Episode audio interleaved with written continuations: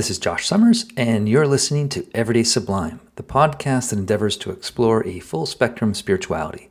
If you're new, welcome. I hope you enjoy today's uh, Dharma talk that I give.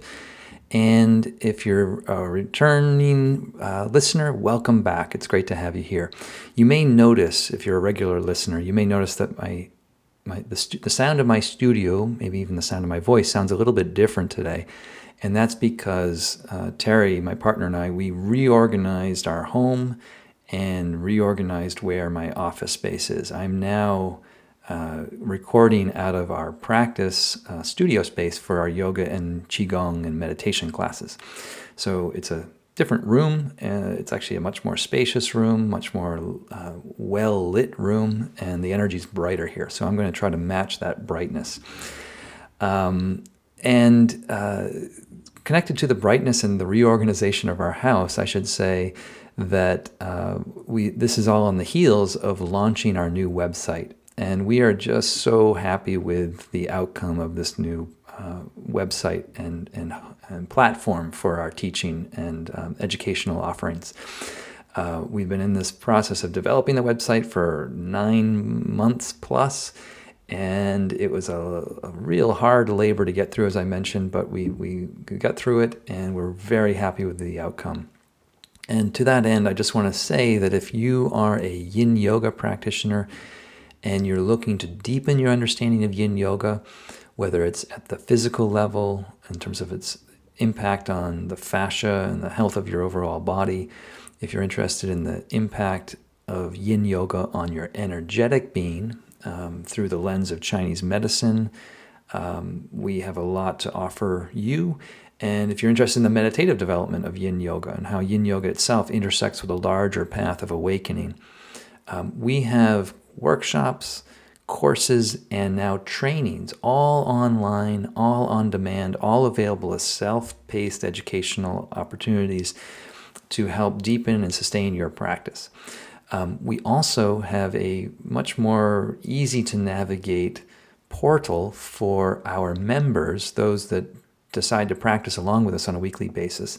And we have a library now that hosts all our classes where you can uh, watch those classes and attend those classes again and again. Um, and those classes are based on our weekly uh, classes that we give each week on Monday, Tuesday, Wednesday, and Thursday, both in meditation, Qigong, and Yin Yoga. And uh, the heart of what we're offering is really accessible and practical tools or practices that support the development of presence in the body, that support the development of samadhi, a calm clarity of perception, and that supports the wisdom of the heart that emerges from that calmness and clarity. So we're using the physical body, the subtle body, uh, harmonizing the internal world so that we can understand our relationship to the world and operate from a level of higher wisdom and compassion. That's the, the our general mission. So um, if you click on the show notes, there will be a link to the site where you can download our new ebook, The What, Why, and How of Yin Yoga. And you can also join our practice Sangha as a, as, a, as a trial member for two weeks for free. So if you'd like to practice with us, if you'd like to check out what Yin Yoga is all about, head over to my site, joshsummers.net, subscribe to the newsletter. Um, you'll get the ebook and you'll get the two free week offer to join our practice community. And then while you're there, check out the on demand education, particularly if you're a student and teacher of yin yoga and you really want to be able to communicate the functional approach to the practice um, at a deeper level, particularly at the level of the Chinese medical or energetic side of the practice. Um, again, which I speak to from a, uh, my experience as an acupuncturist, or the meditative dimension, which I speak to as my as really a lifelong practitioner of the Buddha Dharma. So we're just that's just a blurb about the website. Do check it out. And now I want to give you a talk, uh, part of a series of talks I'm giving about how yin meditation develops into what Buddhism refers to as shamatha vipassana. That's basically saying how yin, the yin approach to meditation that emphasizes relaxation and receptivity, how that energy of relaxation and receptivity will mature over time into awake presence which is um, really uh, characterized by that awake presence is characterized by an internal harmonization with a clarity of perception of both internal and external events. It's hard to put that in words, but the experience of samadhi is one of deep peace and deep clarity. So, the tools that I'm recommending in this talk, the three R's of what I'm calling yang shamatha vipassana, that is the, the process of recognizing what's occurring, the process of deeply realizing what's occurring, and the process of releasing what's occurring from the habits of grasping and identification. That I hope those processes support your practice and lead you to greater peace. Now, without further ado, here's today's talk The Three R's of Yang Shamatha Vipassana.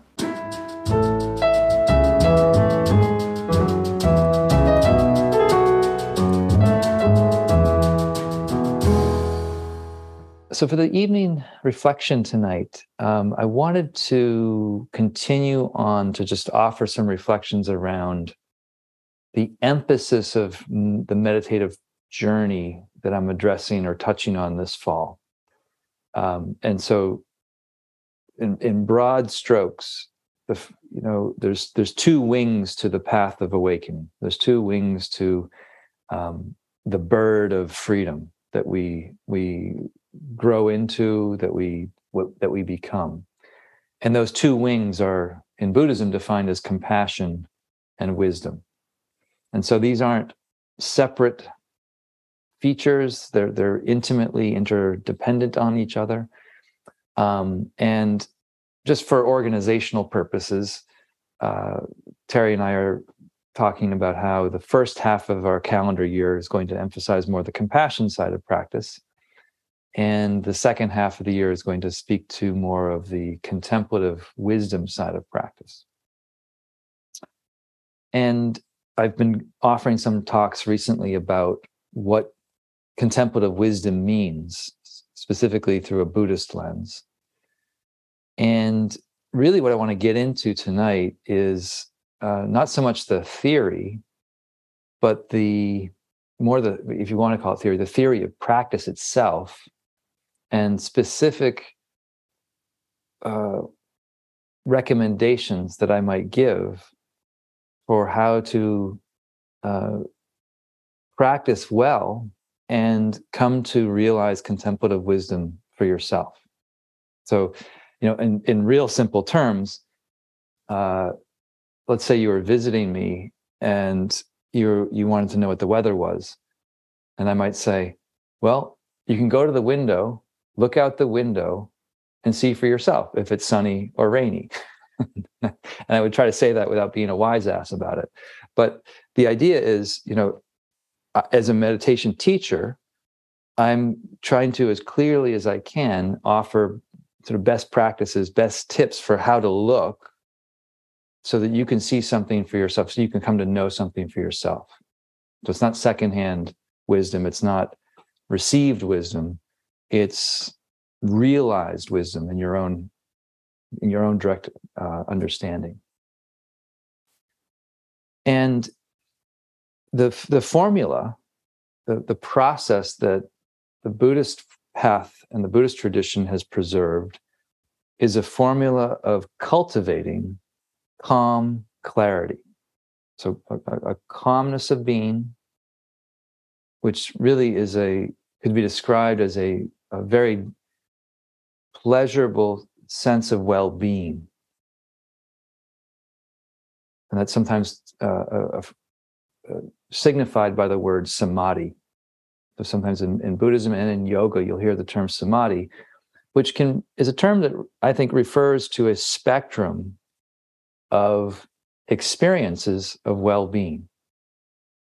And you can get a little glimpse of it where you're in a flow state or maybe things are really settling in with your meditation and there's just a sense of profound inner harmony a profound sense of inner relaxation a profound sense of well-being and that profound harmonization is coupled with a profound sense of clarity. Ability to really see in a way that our normal consciousness can't perceive things.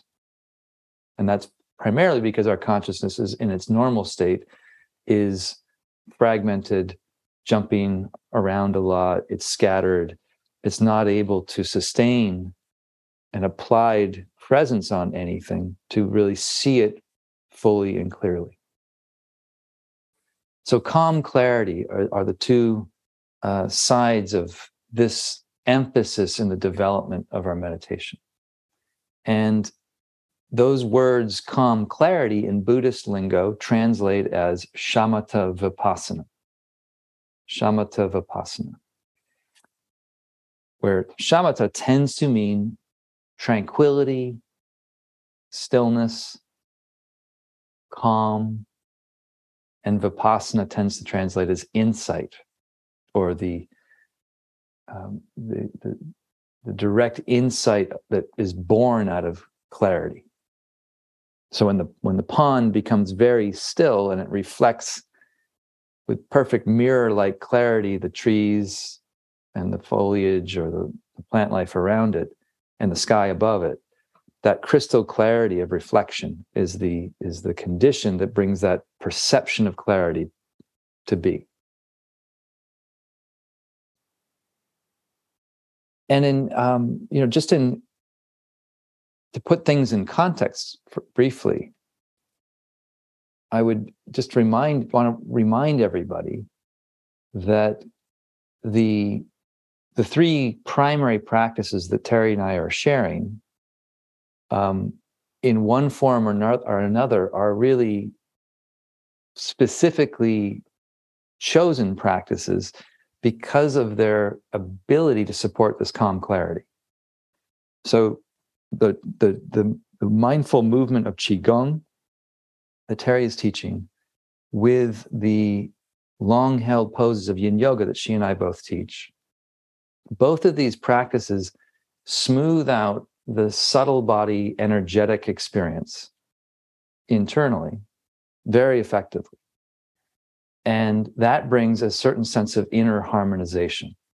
So if you if you did a, done a qigong and yin class with Terry, or done a yin yoga class with me, and or you practice these practices elsewhere, or even done other forms of yoga, but there's a general sense within the yoga field of practice, and including qigong here, that it it gives a palpable sense of an energetic shift.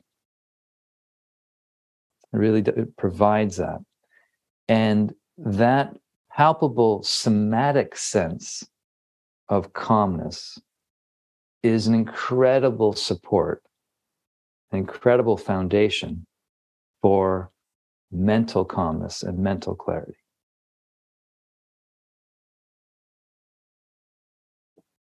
And I, I, am using these terms calm, clarity together, and you might intuitively see that they go together that they work they that they function together like the calm lake that reflects things more clearly that, the, the clarity of its reflection goes with its stillness of, of water surface. You might get that intuitively but in the traditions particularly in the buddhist tradition there's been a tremendous amount of debate about one form of meditation versus the other. Like so there's and i've, I've mentioned this elsewhere but there's many systems where they say, oh, no, no, you should do shamatha practice, practice calm, get really calm, and just do that only for a long time.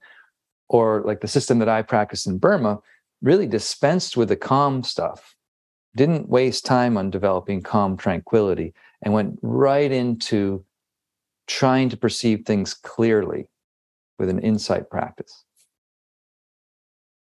And at this point in your journey, what I'm about to say may or may not make any sense. And I want to just acknowledge that. But the rationale for the calmness isn't, you know, when you hear the word tranquility, that sounds like something like, you know, I always think of tranquilizer darts or tranquilizer shots for something. You know, it's like you're trying to sedate something so that and, and things things that are normally agitated calm down. And there is that component to it. There is that side to it. But the role of calm in the broader path, and this is the path moving into deep insight into the nature of consciousness and the deeper dimensions, states of your consciousness. The role of that calm is primarily one of safety. I'm going to say more about that at another talk, the, the, the, the, the importance of safety. But I want to plant a flag around it right in this evening and then, and then offer some suggestions around it. But the, the primary intention from in terms of the development of wisdom is one of safety. Because as this path deepens, it will challenge every idea you have about yourself.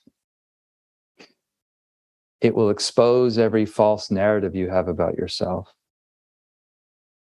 And it will open you to the truth of emptiness within oneself, which is really another way of saying open you to a dimension of being outside of the sphere of the ego. But the ego is very well armored and very well defended. So when it starts to feel threatened, the ego will throw up any number of defense mechanisms to protect it and prevent you from facing that thing that scares the ego so much. And I'm just speaking general broadly here for now.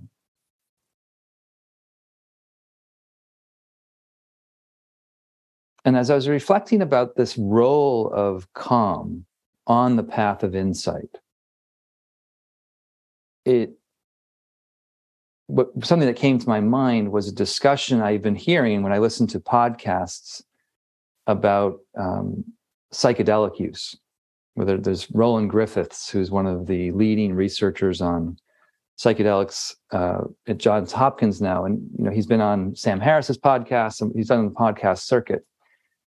Um, but whenever any of these uh, researchers and um, psychonauts, people who explore their consciousness with meditation or psychedelics, when they speak about um, ingesting one of these substances, whether it's psilocybin or LSD, they all speak reverentially, like about the importance of set and setting. Like, set is your mindset. What's your mindset going into the experience? And what's the setting you're in? Are you in a safe environment? Are you with a safe guide who can help hold you steady if things get rocky? and I, I, thought about that. That I, have heard this and read about it for years now. That that attention given to set and setting in the psychedelic world. But it occurred to me, you know, that that when the Buddha is speaking about the importance of samadhi, a well, a, like a, a developed sense of well-being, of internal well-being, on the path of insight. I think what he's saying is, is that you really need to take care of your setting. There has to be an internal setting, or there sh- it's recommended. It doesn't have to be, but it's recommended that there's an internal setting of deep well-being, of safety, and from that experience of well-being, it's much safer to look into things on a, on a deeper level. There's much less fear or if there's fear it's better if fear arises it's more easy it's, it's there's more capacity to integrate it and work with it.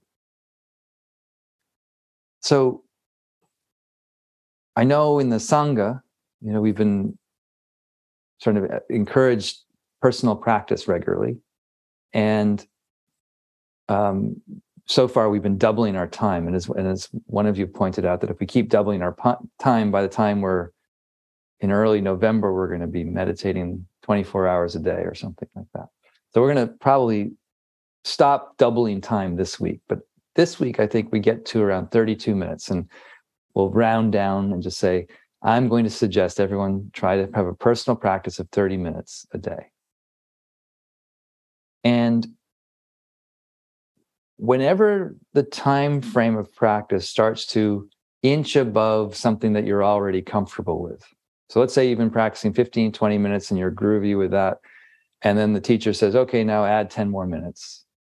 or you're groovy with 30 minutes and then the teacher says now gonna i'm gonna recommend at least once a day or once a week practice for an hour double that time or two two sessions two 30 minute sessions. Whenever there's an uptick in the time suggested that stirs that i know for myself it stirs up fear. It stirs up anxiety. How will, will i be able to do it?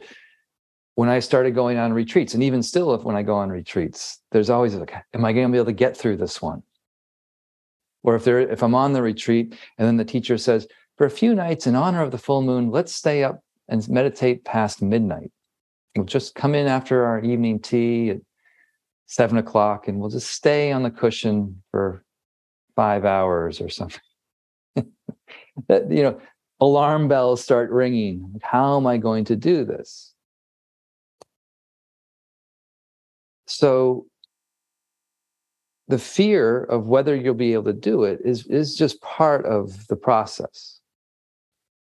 And in general, as a, as a broad suggestion, I, I would just say what makes practice difficult are the various ways that resistance can unconsciously rear its head in our practice and spin us about. And resistance is just the one word I'm going to use to refer to the, the difficult energies that, are, that come up while we're practicing. So I want to give some ideas, just like, like I did last week. I'm going to build on sort of the Dharma of the letter R.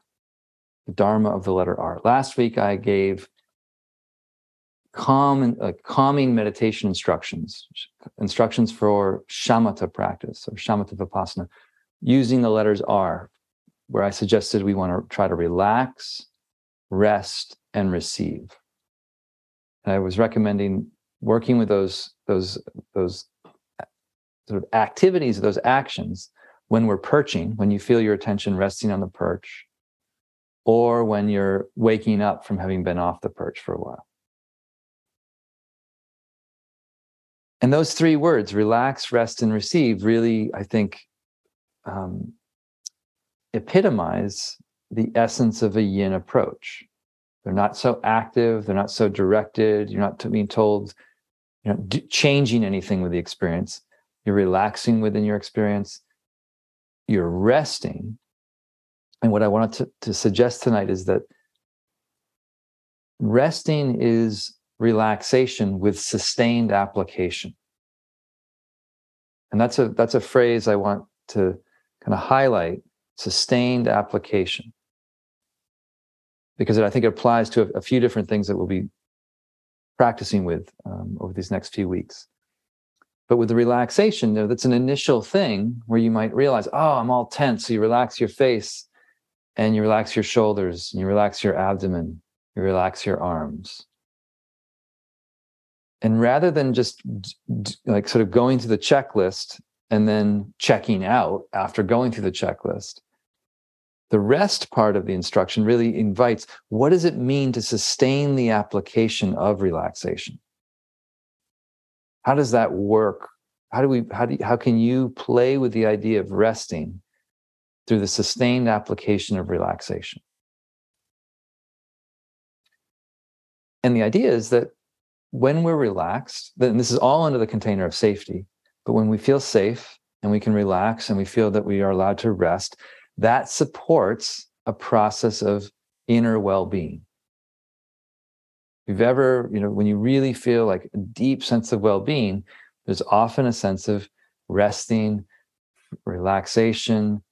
Yes, there might be engagement too, you know, and alertness, but there's a real sense of like I'm you you you don't need to be anywhere else. You're very you're completely comfortable in your own skin just where you are. So that's the those three R's, the relax, rest, and receive, are what I might call the passive side of shamatha vipassana. So that, that's why I, I, I uh, sit them or net them under the yin side of the equation. They're more passive. But the goal is not to be just passive. We're going to need to have active skills too. So this is where tonight I want to layer in the more active R's that go along with a, a process of calm, calming and clarifying our attention, calming and clarifying our being, developing, cultivating shamatha vipassana. And the three R's I want to suggest that we can practice with tonight are what I'll recommend primarily using as and when you notice resistance in your experience. I often, you know, I used to say this in, in yin yoga trainings that in a way, the practice of yin yoga on a physical, energetic, psycho emotional level, all those levels. But the practice of yin yoga is like a very simplified, bare bones environment of experience. You're not doing very much. You're just holding a pose, staying rel- still for three to five, six minutes. Meditation's the same way. We're staying in a pose relatively still for 20, 30 minutes. These are containers, these are practice containers in which everything is kept as simple as possible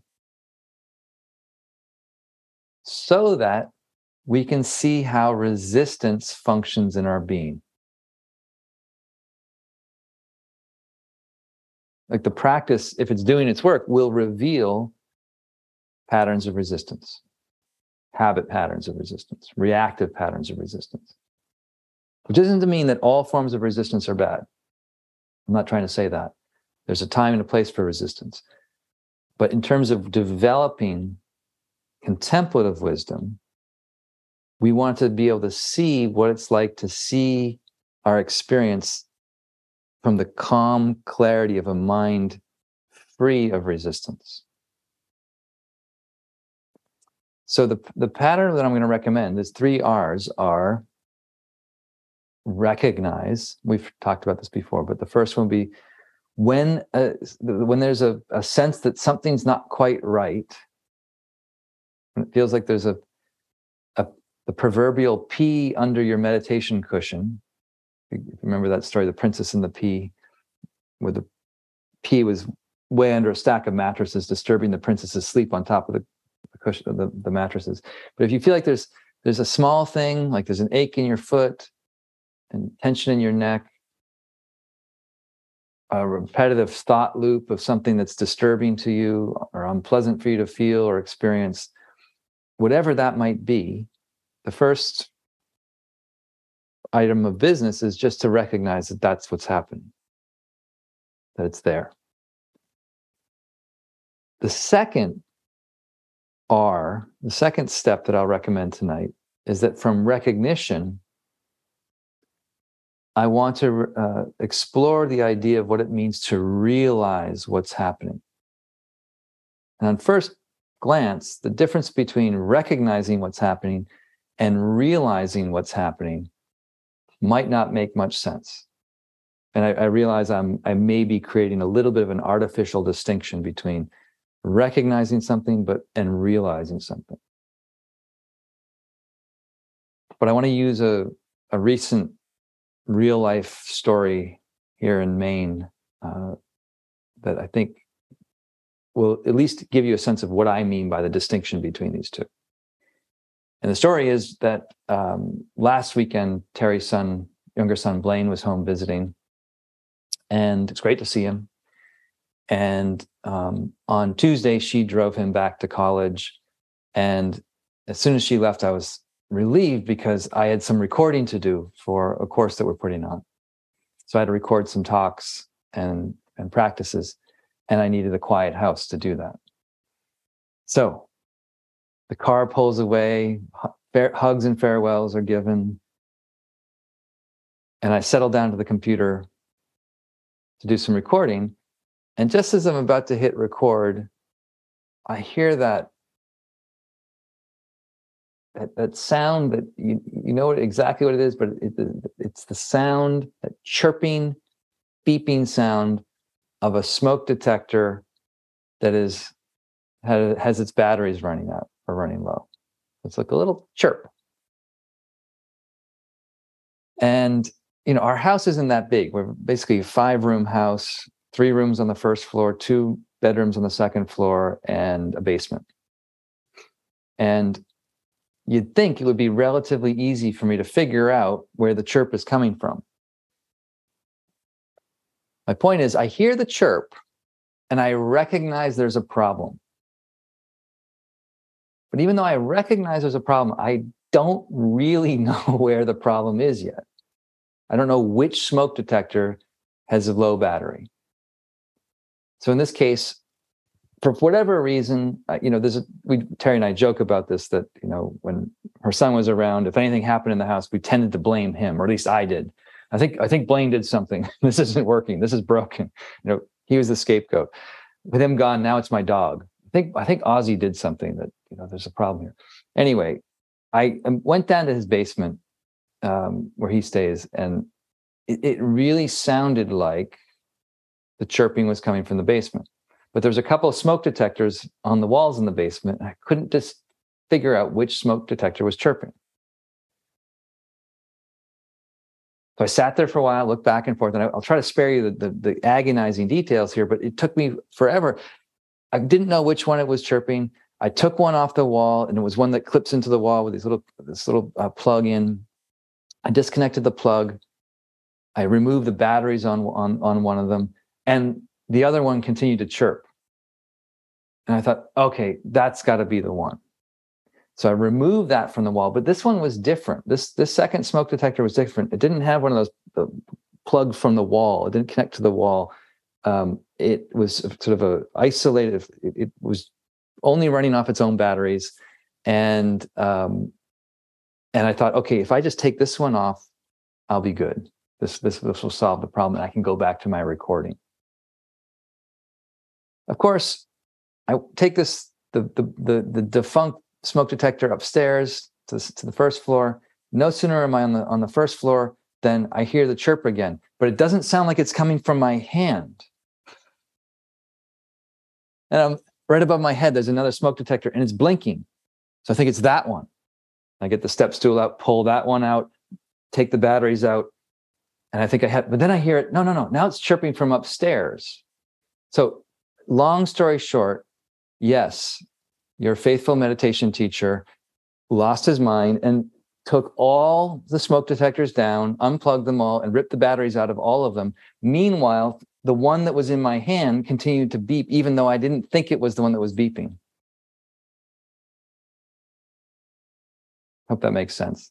That I I thought I had the one that was the, the culprit, and then I kept hearing the beep from other corners of the house because it was sort of an auditory illusion that the one I was holding was sending the sound to bounce it off a different wall and it was making me think it was coming from somewhere else. So long story short, I'm running it all around. It took me a while. I had to have I had to sustain my attention. I had to sustain my attention on the problem until I realized what the root of the problem was. The, the root of the issue did not reveal itself at first glance or at for, first smoke detector ripped from the from the wall. And and that's what I'm trying to get at with this idea of, of a distinction between recognizing something that might be happening, which in some ways the way I'm using it is a little bit of a superficial understanding that there's there's there's a problem here.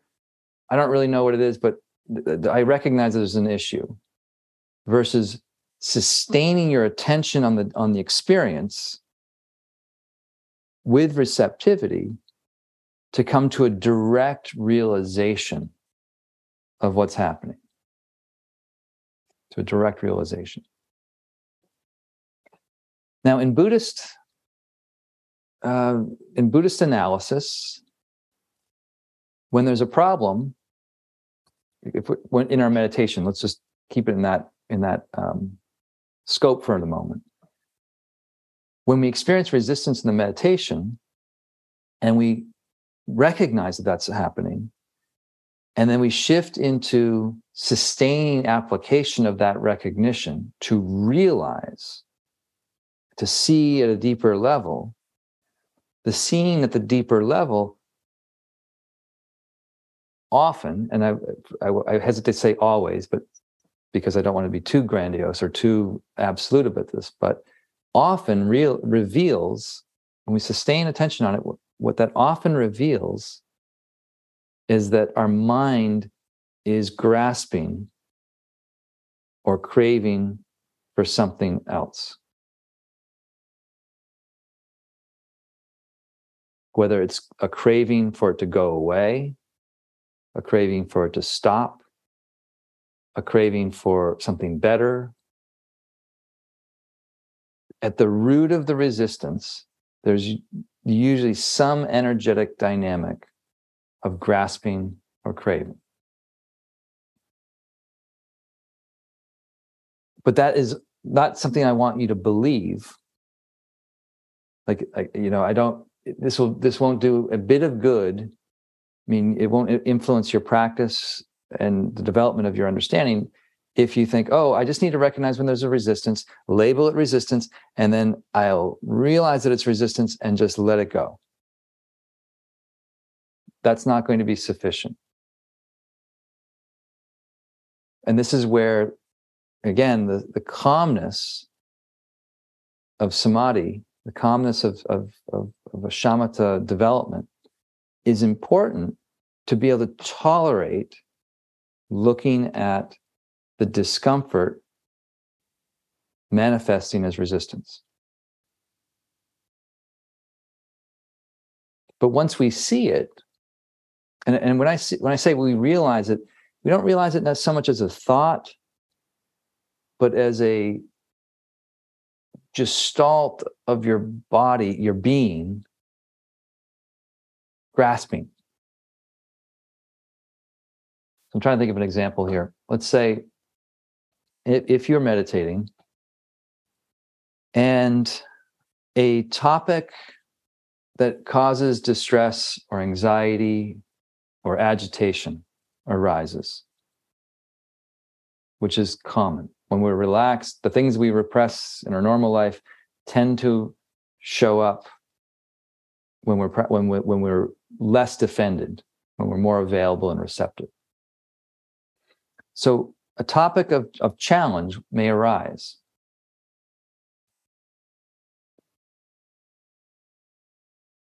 And our egoic self will say, please, no, no, I, I really, I, am looking for a little sanctuary. I, I, I want my meditation to be a sanctuary from these kinds of disturbances.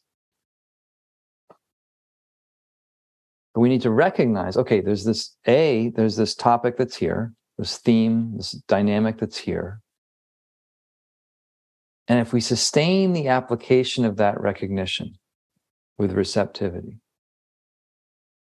and we realize it not as a not within our, our our thinking mind, but with our whole being, just to feel it within our body, feel it in our heart, feel really from you know from your soul at a soul level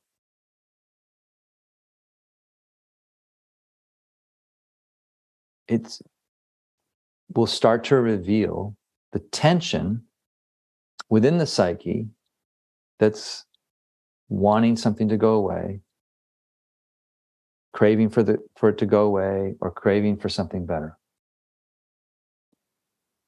And when you really feel the inner tension physical and this is where the somatic awareness that our yoga and qigong is about really helps you identify when that inner tension is is alive Then the third R that I want to suggest tonight is to release the tension or release the grasping, which is not to get rid of it. It's just to let go of the demand that it not be there or that something else be there. So these are a little bit more active. These, these three R's of recognizing, realizing, and releasing. These are a little bit more active, which is why I put them on the yang side of the ledger to complement the yin side of the ledger of relaxation, rest, and receptivity.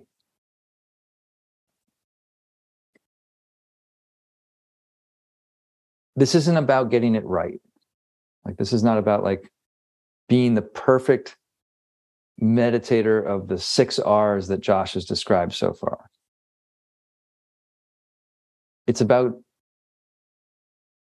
you know, as I was thinking about this, like uh, musicians will often practice a, a, a lick, like a, an, an articulation of a musical idea or a phrase that they learn from somebody else.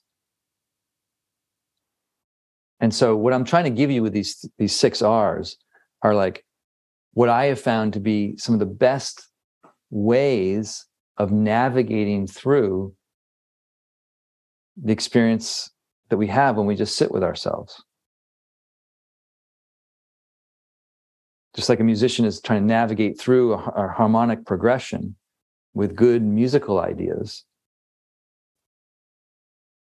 These are good ideas to practice as you navigate the unfolding of your experience when you sit with yourself. And then by virtue of being with yourself in that way, you can transpose those skills to the time off the cushion. But they're just they're sort of foundational ideas, foundational premises, but they're not meant to be held too tightly. They're meant to be engaged with creatively.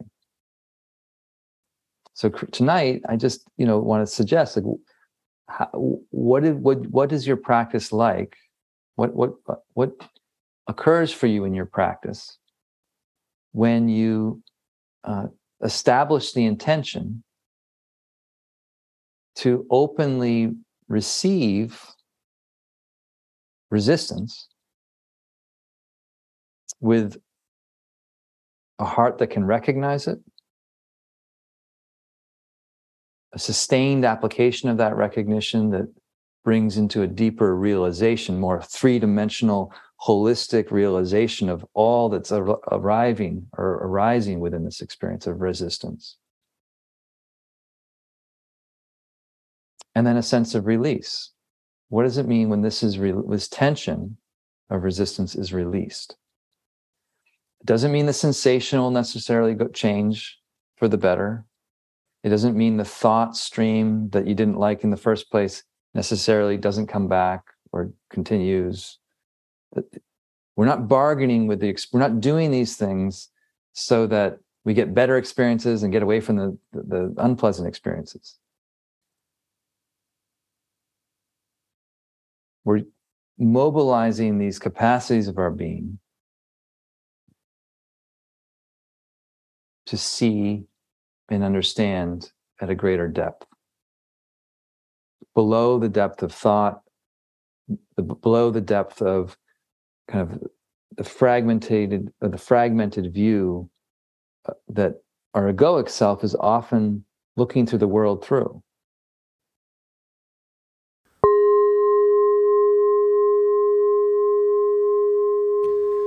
Okay, thanks so much for listening today. And, um, you know, this is really part two of a talk. The three R's of Yang Shamatha Vipassana complement the three Yin R's of Shamatha Vipassana, or the three R's of Yin Shamatha Vipassana.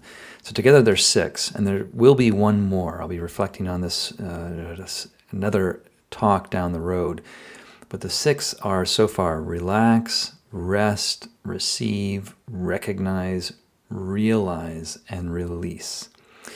The seventh R, which holds them all together, is the R to remember to do the other six. And that, re- that remembrance of the other six is really the essence of mindfulness. Mindfulness comes from the word sati, which means to remember, to remember to hold something in mind.